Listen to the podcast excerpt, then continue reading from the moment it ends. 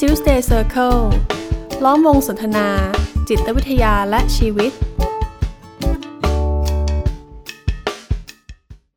สวัสดีครับ ผมกุยกวีไกรม่วงสิริครับ ครับผมเอกสมภพแจ่มจันทร์ครับ ผมมาดพงษ์มาศทองเจือครับ ในตอนนี้เราได้คุณสมภพคืนมาแล้วนะคครัรับบผมกลับมาแล้วครับ เป็นการจากไปที่เหมือนนานสักนานนะครับ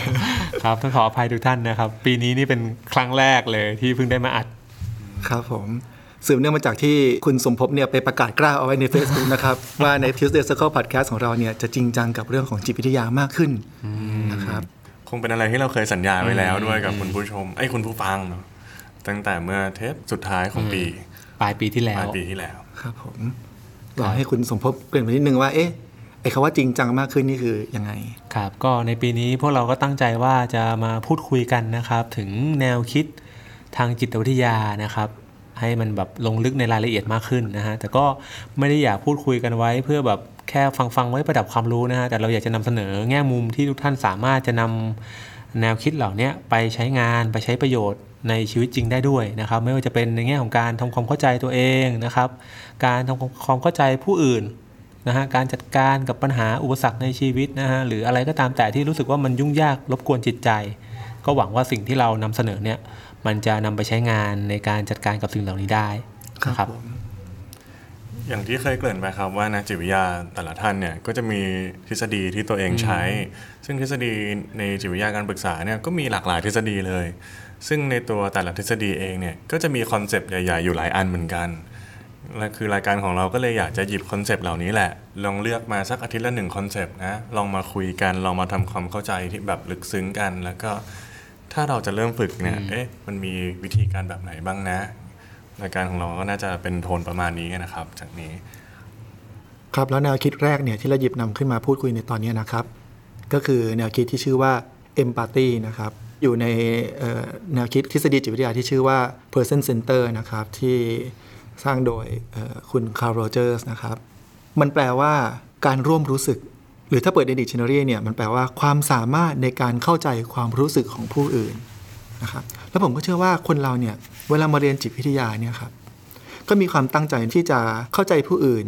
แล้วโดยส่วนมากเนี่ยอยากจะพัฒนาตัวเองเพื่อที่จะมีความสัมพันธ์กับผู้อื่นได้ดีขึ้นนะครับดังนั้น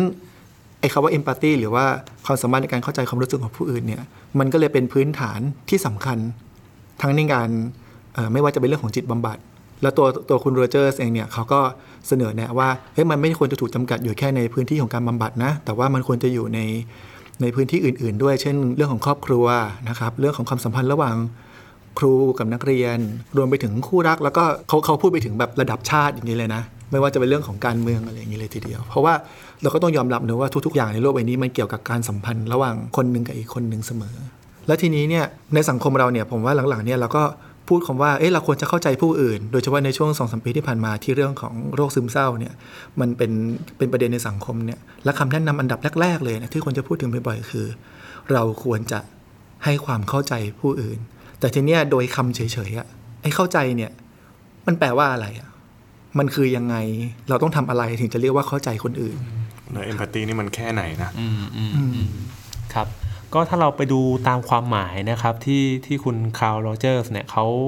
เขากล่าวถึงคำว่า empathy ไว้นะครับ เราจะพบว่าอืม empathy เนี่ยเข้าใจความรู้สึกก็ใช่นะ แต่มันไม่ได้แค่นั้นนะครับ เพราะจริง ๆ แล้วเนี่ยในความหมายของคำคำนี้มันคือการเข้าใจไปถึง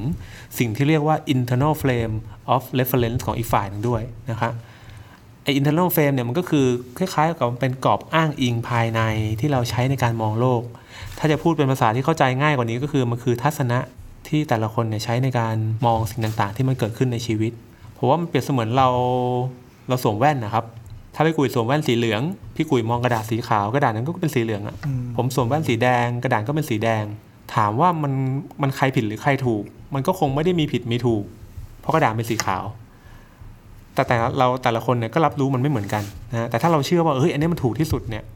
ความขัดแย้งก็เกิดขึ้นได้ ดังนั้นในความหมายของโรเจอร์ก็คือโอเคแหละสิ่งที่เรารับรู้นะครับ ไม่ว่าจะเป็นความรู้สึก หรือไม่ว่าจะเป็นความคิดคุณค่าที่แต่ละคนให้กับสิ่งต่างๆ เนี่ยมันมีที่มาที่ไปนะไอ้ที่มาที่ไปนั้นมันก็เกิดมาจาก internal frame ของแต่ละคนนั่นแหละ ที่มันจะแตกต่างกันไปไปตามจะเรียกว่าไงเนี่ยสภาพการเลี้ยงดูการศึกษาประสบการณ์ชีวิต ที่มันค่อยๆหล่อหลอมตัวเรา เหมือนถ้ายกตัวอย่างให้เห็นภาพมากขึ้นนะครับ เหมือนว่าผมก็เคยเจอ คนที่มาปรึกษานะครับที่เขาเป็นนักศึกษาเนี่ยอยู่อยู่จำนวนไม่น้อยทีเดียวนะฮะกับบางคนก็มาด้วยเรื่องแบบเรื่องเกรดเรื่องไหมแบบเฮ้ยเกรดแบบเราคาดหวังว่าจะได้ 4.00 แต่เราได้ประมาณ 3.9 3.8อย่างเงี้ยเรารู้สึกว่าแบบเฮ้ยแบบชีวิตมันมันมันพังทลายอะมันไม่ได้ตามที่คาดหวังไว้ แต่ในขณะที่บางคนเฮ้ยแบบเรื่องเกรดเนี่ยได้สองกว่าเนี่ยแต่รู้สึกว่ามันพอใจแล้วโอเคแล้วเป็นปัญหาในเรื่องอื่นแทน เป็นปัญหาเรื่องความสัมพันธ์ ถามว่าเฮ้ย การที่เกรดเนี่ยมันมันแต่ละคนเนี่ยเกรดก็ไม่เหมือนกันอะแต่ทำไมความรู้สึกที่เรามีต่อเกรดกันเนี่ยมันต่างกันมากเลย คนที่เกรดแบบ 3.8เนี่ยรู้สึกว่าโอ้มันโลกโลกมันพังทลายอะแต่คนที่ได้เกรด 2.5รู้สึกเฮ้ยโอเคแล้วอะได้เกรดเท่านี้ ดังนั้นผมว่าการที่เรารับรู้สิ่งที่เกิดขึ้นอย่างไรนั้นเนี่ยผมว่ามันก็เป็นภาพสะท้อนของ internal frame ของตัวเราเองนะฮะ internal frame ของคนที่ได้เกรด 3.8 มันจะกลายเป็นว่าที่บ้านเขาก็ปลูกฝังว่าเฮ้ยเรียนแล้วมันต้องเรียนให้ดีอะ ดีนี่คือ 4.00 ถ้านอกเหนือจากนั้นถือว่าไม่ดีเงี้ยถ้าเฟรมเขาเป็นแบบนี้ยังไงยังไง 3.8 มันก็ไม่เคยพอสำหรับเขาเขาก็รู้สึกผิดหวังเขารู้สึกเศร้าเสียใจมากๆ ในขณะที่คนที่ได้ 2.5 เขาอาจจะไม่ได้ถูกปลูกฝังก็ได้ว่าเอ้ยเรียนก็หาประสบการณ์ให้เต็มที่ทำกิจกรรม ใช้ชีวิตเกรดเท่าไหร่ก็แค่พอผ่านก็พอพอเป็นแบบนี้เขาก็แฮปปี้เขาก็ไม่ได้ไม่ได้มีปัญหาอะไรกับเรื่องเรื่องนี้ นี่ก็เป็นอาจจะเป็นตัวอย่างหนึ่งที่สะท้อนให้เห็นว่า internal frame ของแต่ละคนมันก็มีผลต่อการรับรู้โลกของพวกเขาพอพี่เอกขยายความมาอย่างนี้เนาะว่า internal frame มันก็ทำให้เรารับรู้ต่างกัน บางครั้งถ้ามันตรงกันมันก็คงดีอะครับ แต่มันก็มีด้วยนะ ที่ internal frame มันทำให้เกิดความขัดแย้งอืมคืออันหนึ่งที่ผมนึกขึ้นมาได้เร็วๆก็คือ มันทำให้คนเราแสดงออกต่างกันด้วยนะอืม ผมมีเรื่องราวครับในออฟฟิศหนึ่งก็เป็นพนักงานสองคน ซึ่งคนแรกเนี่ยจะเป็นคนที่กล้าแสดงออกมาก แล้วก็จะเหมือนกับยกมือขอตอบทุกอย่าง แล้วบางครั้งนะแบบว่าหัวหน้ายังพูดไม่จบ เขาก็จะเสนออะไรขึ้นมาเขาก็เสนอแล้วอย่างเงี้ยในขณะที่เพื่อนร่วมงานอีกคนที่นั่งข้างๆกันเลยเนี่ย เป็นคนที่เงียบไม่ค่อยพูดอะไร รอพูดเป็นคนสุดท้าย ไม่ค่อยออกความเห็น แล้วสองคนนี้ก็ไม่ถูกกันครับ คนหนึ่งก็มองว่า ไอ้นี่มันผิดกาลเทศะไอ้นี่ไม่มีมารยาทเลยอะไรเงี้ยในขณะที่ไอ้คนที่เขาชอบแสดงออกเนี่ยก็มองว่าอีกคนนึงอะมันเป็นคนไม่มั่นใจในตัวเองเลยมันเป็นคนอะไรนมีความมั่นใจไหมอะทำอะไรเป็นไหมอย่างเงี้ยครับจนท้ายที่สุดพอได้มาคุยกันก็ถึงได้รู้ว่าอ๋อจริง ๆที่บ้านของคนที่กล้าแสดงออกเนี่ยเขาเป็นลูกครึ่งนะแล้วพ่อเขาสอนว่ามีอะไรอะต้องแสดงออกนะ การแสดงออกคือแปลว่าเป็นเด็กเป็นคนดีเป็นเด็กดี คนจะเอ็นดู มันทำให้เราพัฒนา framework ของเขาก็เลยถูกล็อกไว้ว่า นี่แหละคิดอะไรพูดเลย ลุยเลยไม่ต้องรอ ในขณะที่อีกบ้านหนึ่งเป็นคนไทยคนไทยเลยครับ บอกว่าเราต้องมีมารยาทรอให้ผู้ใหญ่พูดจบ อย่าเถียงคนอายุเยอะกว่ามาเฟรมเขาก็เป็นอย่างนี้เลยอะรอพูดคนสุดท้ายทีนี้พอสองคนนี้ได้เข้าใจกันแบบเนี้ยก็อ๋อจริงเธอเธอรู้สึกอย่างนี้หรอกเหรอแล้วที่มามันเป็นอย่างนี้นี่เอง ความขัดแย้งมันก็หายไปนะครับ ในขณะที่ตอนแรกนี่ถ้าโอ้โหเกลียดกันจะเป็นจะตาย เพราะว่าแค่ framework มันตรงข้ามกันคนละขั้ว แล้วพอพูดถึงอันนี้ปุ๊บผมก็เห็นนึกถึงนึกถึงอีกตัวอย่างหนึ่งเนาะที่เอ่อกรอบทัศนะเนี่ยมันส่งผลกับความคิดหรือความตั้งใจบางอย่างนึกถึงคู่รักคู่หนึ่งที่ซื้อบ้านร่วมกันเนี่ย แล้วฝ่ายชายมันก็มักจะคอยถามผู้หญิงอะว่าตรงนี้ทำอะไรดีเติมอะไรดี ใช้สีอะไรดีกระเบื้องแบบไหนดี ชวนให้แบบให้ช่วยคิดช่วยทำช่วยติดต่ออยู่เสมอๆแล้วผู้หญิงก็ทำอย่างรู้สึกหงุดหงิดใจอะ ว่าทำไมถึงไม่ตัดสินใจเองทำไมเป็นผู้ชายแล้วถึงไม่ไม่เป็นช้างเท้าหน้า ไม่จัดการอะไรด้วยตัวเองต้องมาคอยพึ่งพาเขาอยู่เสมอ ก็ทำให้คู่นี้เกิดความขัดแย้งกันโดย โดยไม่รู้ตัวด้วย เพราะว่าไม่เคยได้คุยกัน ผู้ชายก็จะรู้สึกว่าทำไมถึงมาหงุดหงิดมาเวี่ยงใส่เขาอยู่บ่อยๆอะไรเงี้ยจนกระทั่งพอวันที่ได้คุยกันเนี่ยมันถึงได้เข้าใจว่าผู้ชายก็มีความตั้งใจว่าเอออยากจะให้ฝ่ายหญิงมีส่วนร่วมในบ้านหลังนี้ ได้รู้สึกว่า เป็นเจ้าของบ้านร่วมกัน จะได้อยากอยู่บ้านอยู่บ้านอย่างมีความสุขอย่างเงี้ยครับเออด้วยกรอบที่มันต่างกันอืมอืมพอฟังทั้ง 3 เรื่องแล้วมันเห็นชัดเลยนะ ว่า internal framework เนี่ยมันส่งผลทั้งการรับรู้การแสดงออกพฤติกรรมนะอืมแล้วมันก็อยู่ในทั้งแบบสถานที่สถานศึกษา สถานที่ทำงานหรือแม้กระทั่งในชีวิตคู่ มันก็เลยเป็นสิ่งสำคัญที่เราจำเป็นต้องเข้าใจ เพราะว่าถ้าเราเข้าใจเฉพาะ บางเสี้ยวบางส่วน เป็นต้นว่าเราแค่เข้าใจพฤติกรรมของเขา เราแค่เห็นว่า เอ้ยเขาเขาทำแบบเนี้ยหรือเราแค่รับรู้อารมณ์ของเขาแล้วว่าเรับรู้ว่าเขารู้สึกแบบนี้ นั่นก็อาจจะยังไม่เพียงพอนะ ที่จะทำให้เราเข้าใจคนคนหนึ่งเพราะดังนั้นในความหมายของเอมพัตตีคือมันเข้าใจไปถึงว่าเออที่มาที่ไปของความรู้สึกแบบนี้มันเกิดจากอะไร ที่มาที่ไปของการที่คนคนนี้มีพฤติกรรมแบบนี้ มันมาจากทัศนะแบบไหนนะครับผมว่าอันนี้ก็คือคำว่าเอมพัตตีแต่แน่นอนมันไม่ได้ง่าย เพราะมันไม่ใช่จู่ๆเราจะเข้าใจทั้งหมด เรามองหน้ากันเราจะเข้าใจถึงที่มาที่ไป ว่าเอ้ยคนคนนี้เขาเติบโตมายังไงเขามีอะไรบ้าง เราไม่เข้าใจหรอกนะครับ แต่ผมว่าเราเริ่มต้นจะค่อย ๆ เข้าใจได้ ผ่านเซี่ยวส่วนต่างๆ ที่เรารับรู้จากอีกฝ่าย มันอาจจะเริ่มต้นที่อารมณ์ความรู้สึกก็ได้มันอาจจะเริ่มด้วยความคิดของเขาก็ได้ หรือมันอาจจะเริ่มต้นที่พฤติกรรมก็ได้นะครับผมว่ามันเริ่มต้นที่ส่วนไหนก็ได้แหละที่เราจะค่อย ๆ ขยายความเข้าใจไปทีละส่วนนะฮะแต่ผมว่าลึกๆแล้วเนี่ย จะเข้าใจแบบนี้ได้มันก็ต้องอาศัยการเปิดใจมากๆเหมือนกันนะ เพราะว่าเราต้องไม่ลืมว่าตัวเราเองก็มี internal flame ของตัวเรา เพราะว่าอันนี้แหละก็จะเป็นตัวขัดขวาง เพราะถ้าเราเชื่อว่าของเราเนี่ยมันถูกของเรามันใช่ของเรามันจริงอะ่ะเพราะว่าเราก็ปิดกั้นแหละ ที่เราจะไปเข้าใจของอีกฝ่ายหนึ่งว่าเขาเป็นยังไงนะครับผมว่าดังนั้นอันดับแรกก็อาจจะเป็นการเข้าใจตัวเองแหละว่าเออเราเรามีทัศนะในการมองโลกมองชีวิตยังไง ในแต่ละสถานการณ์ เรามีมุมมองอย่างไร ที่มันส่งผลให้เรารู้สึกแบบนี้ หรือตัดสินใจแบบนี้หรือมีพฤติกรรมแบบนี้นะครับ แน่นอนมันไม่มันมันอาจจะไม่ถูกก็ได้นะ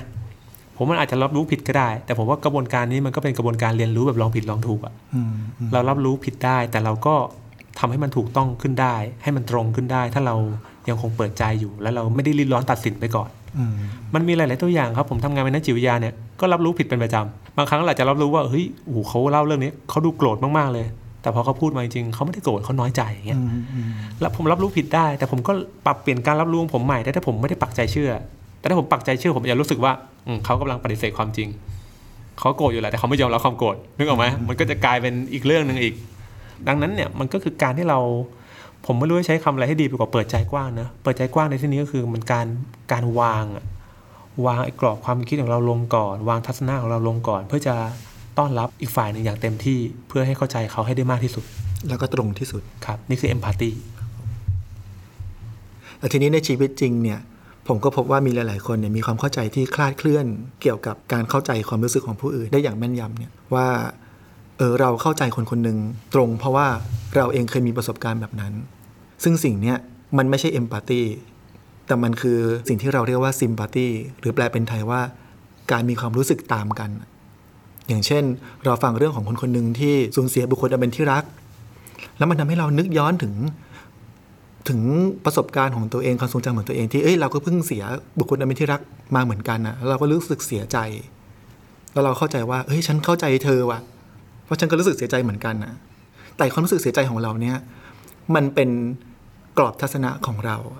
มันเป็นความรู้สึกของเรา ไม่ใช่ความรู้สึกของเขา แล้วซิมพัตตีเนี่ยมันก็จะเป็นอีกหนึ่งอุปสรรคเหมือนกัน เพราะว่ามันจะทำให้เวลาเราเราอยู่กับคนคนหนึ่งเนี่ยเราจะเอากรอบของเราไปไปครอบกรอบของเขาอะอย่างเช่นเราพบว่า เออเวลาคนเราเสียใจ เพราะว่าสูญเสียบุคคลอันเป็นที่รักเนี่ยทำแบบนั้นสิทำแบบนี้สิ แล้วมันจะดีขึ้น ทั้งๆที่เรายังไม่ได้อยู่กับกับเขาเลยอะว่าเขาเสียใจยังไงเสียใจแค่ไหนยกตัวอย่างเช่นอะอย่างผมเป็นคนหนึ่งที่ที่เสียคุณพ่ออย่างเงี้ยอืมผมก็อาจจะมีวิธีของผมในการจัดการอารมณ์ แต่ถ้าผมพบคนหนึ่งที่สูญเสียคุณพ่ออะผมจะไม่ได้อยู่กับความรู้สึกของเขาอย่างเต็มที่ ผมก็จะรีบบอกเลยเฮ้ยฉันเข้าใจเธอมากๆเลยนะสูญเสียคุณพ่อมันรู้สึกไงโหโคตรเข้าใจเลยทำอย่างนั้นทำอย่างนู้นทำอย่างนี้อืมซึ่งอันเนี้ยไม่ใช่เอมพัตตีอืมแล้วผมว่าจุดที่มันแยกแยะก็คือ ใครเป็นจุดศูนย์กลางของเรื่องเนาะอืมครับถ้าเราเอมพัตตีก็คือเราเข้าใจอีกฝ่ายจริงๆเนี่ยเราจะอ่าเราจะมีเขาเป็นศูนย์กลางของเรื่องไม่ใช่ตัวเราอืมแต่เมื่อใดก็ตามที่เราซิมพัตตีมันจะมีตัวเราเป็นศูนย์กลางของเรื่องครับ แล้วบางครั้งมันก็ไม่จำเป็นต้องมีประสบการณ์ร่วมมันก็เป็นซิมพัตตีได้นะอืมอืมอย่างเช่นถ้าใครบางคนมาพูดกับเราว่าถูกอ่า หักหลังอืมถูกอะไรมา เราก็รู้สึกเครียดแค้นมาก แล้วเผอิญว่าเราก็รักคนนี้มากอืมก็เลยเริ่มเครียดแค้นและเกลียดไอ้เครียดกับบุคคลที่สามอ่าไปด้วยอ่าอ่าที่อันนี้คือฉันเกลียดไอ้คนที่สามแล้วเนี่ยซิมพัตตีอันเนี้ยก็ซิมพัตตีถ้าเอมพัตตีมันจะหยุดอยู่แค่เออเราเรารับรู้นะว่าเขาโกรธแล้วเราก็รับรู้ว่าเออที่เขาโกรธเนี่ยมันมีที่มาที่ไปยังไงเอ่อมันสะท้อนถึงมุมมองของเขายังไงต่อเรื่องเรื่องนี้ มันจบแค่ตรงนั้นอืมอืมครับ โอเคนะฮะผมว่า คุยกันมาถึงจุดนี้ ท่านผู้ฟังก็น่าจะเห็นภาพมากขึ้นเนาะว่าเอมพัตตีจริง ๆ แล้วมันมันคืออะไรนะครับมันมากไปกว่าแค่เราเข้าใจความคิด เข้าใจความรู้สึกของอีกฝ่ายนะแต่แต่มันเข้าใจไปถึงที่มาที่ไป มันเข้าใจไปถึงทัศนะพื้นฐานในการมองโลกเลยก็ตาก็ได้นะครับ ซึ่งเราเองก็มี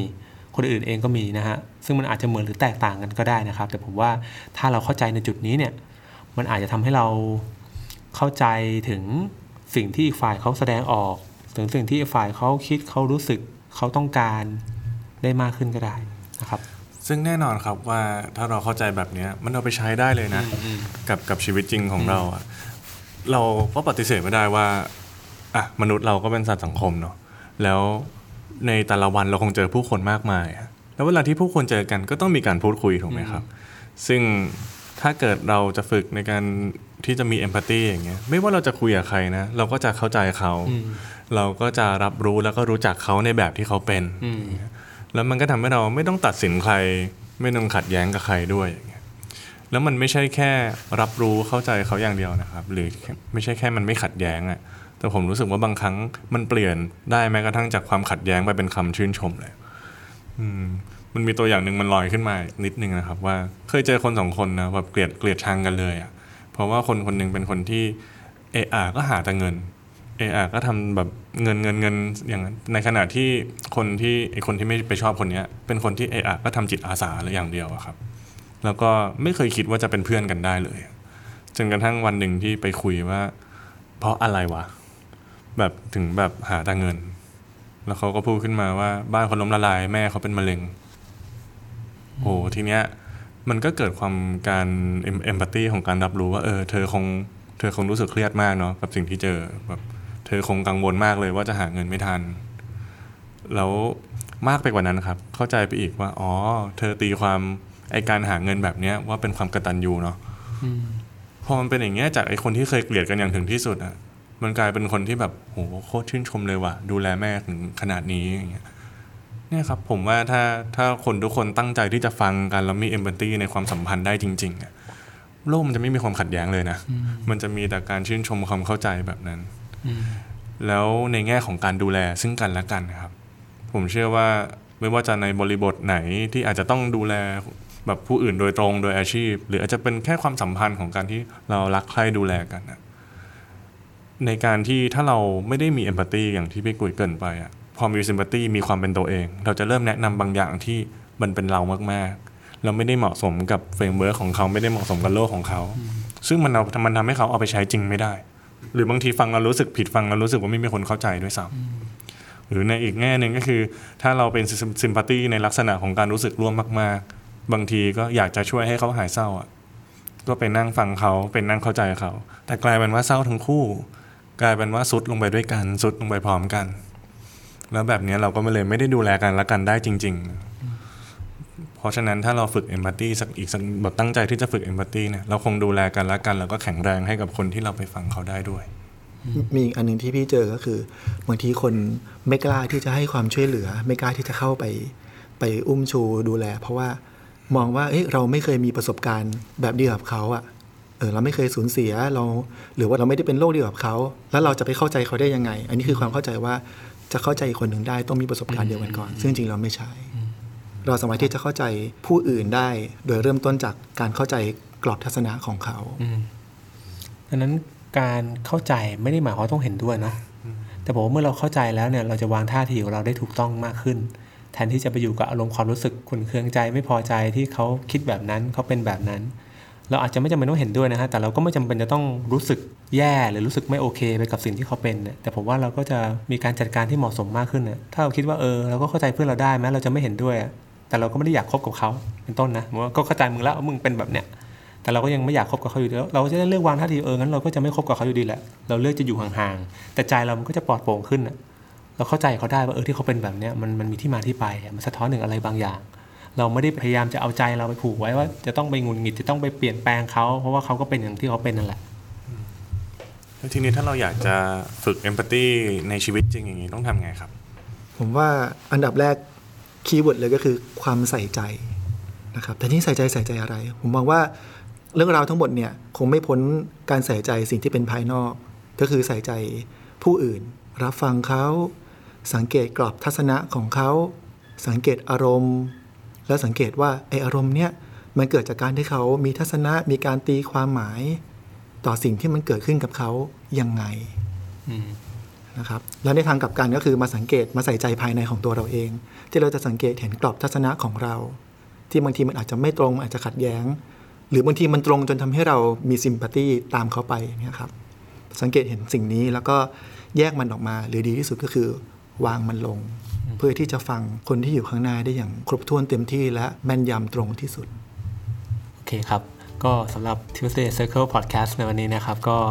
หวังว่าทุกท่านนะครับ จะได้เข้าใจความหมายของคาว่า empathy นะครับ ได้เห็นว่าเออมันคืออะไร มันเป็นยังไงนะครับ และเราจะคล้ายๆกับฝึกฝน ที่จะทำให้เรามีสิ่งสิ่งนี้ที่จะเป็นประโยชน์ต่อการที่เราอยู่ร่วมกับผู้อื่นได้ยังไง แล้วก็อันหนึงก็คือกล้าที่จะลองผิดลองถูกเนอะบางทีเราเข้าใจว่าทำแล้วมันต้องถูกเลยนะครับเราเป็นนักจิตวิทยาการปรึกษาเนี่ยครับเราก็ผิดหลายหลายดอกนะครับ แต่ว่าสิ่งหนึ่งที่ผมพบก็คือ พอเราให้ใจใฝ่ใจกับคนคนหนึ่งมากๆเนี่ยอยู่เคียงข้างเขา เราทักไปเถอะ มันไม่ตรงเดี๋ยวเขาแก้ให้เราอืมอืมเพราะว่าอย่างน้อยเขาก็รู้ว่ามีเราอยู่เป็นเพื่อนอืมครับครับผม โอเคแล้ว Tuesday Circle Podcast ในตอนนี้กับซีรีส์ใหม่ของเรานะครับ ก็ฝากฟังเอาไว้ด้วย แล้วก็หวังว่าทุกคนจะได้ประโยชน์กันไปนะครับครับเจอกันเทปหน้าครับ สวัสดีครับสวัสดีครับ Tuesday Circle ล้อมวงสนทนา จิตวิทยาและชีวิต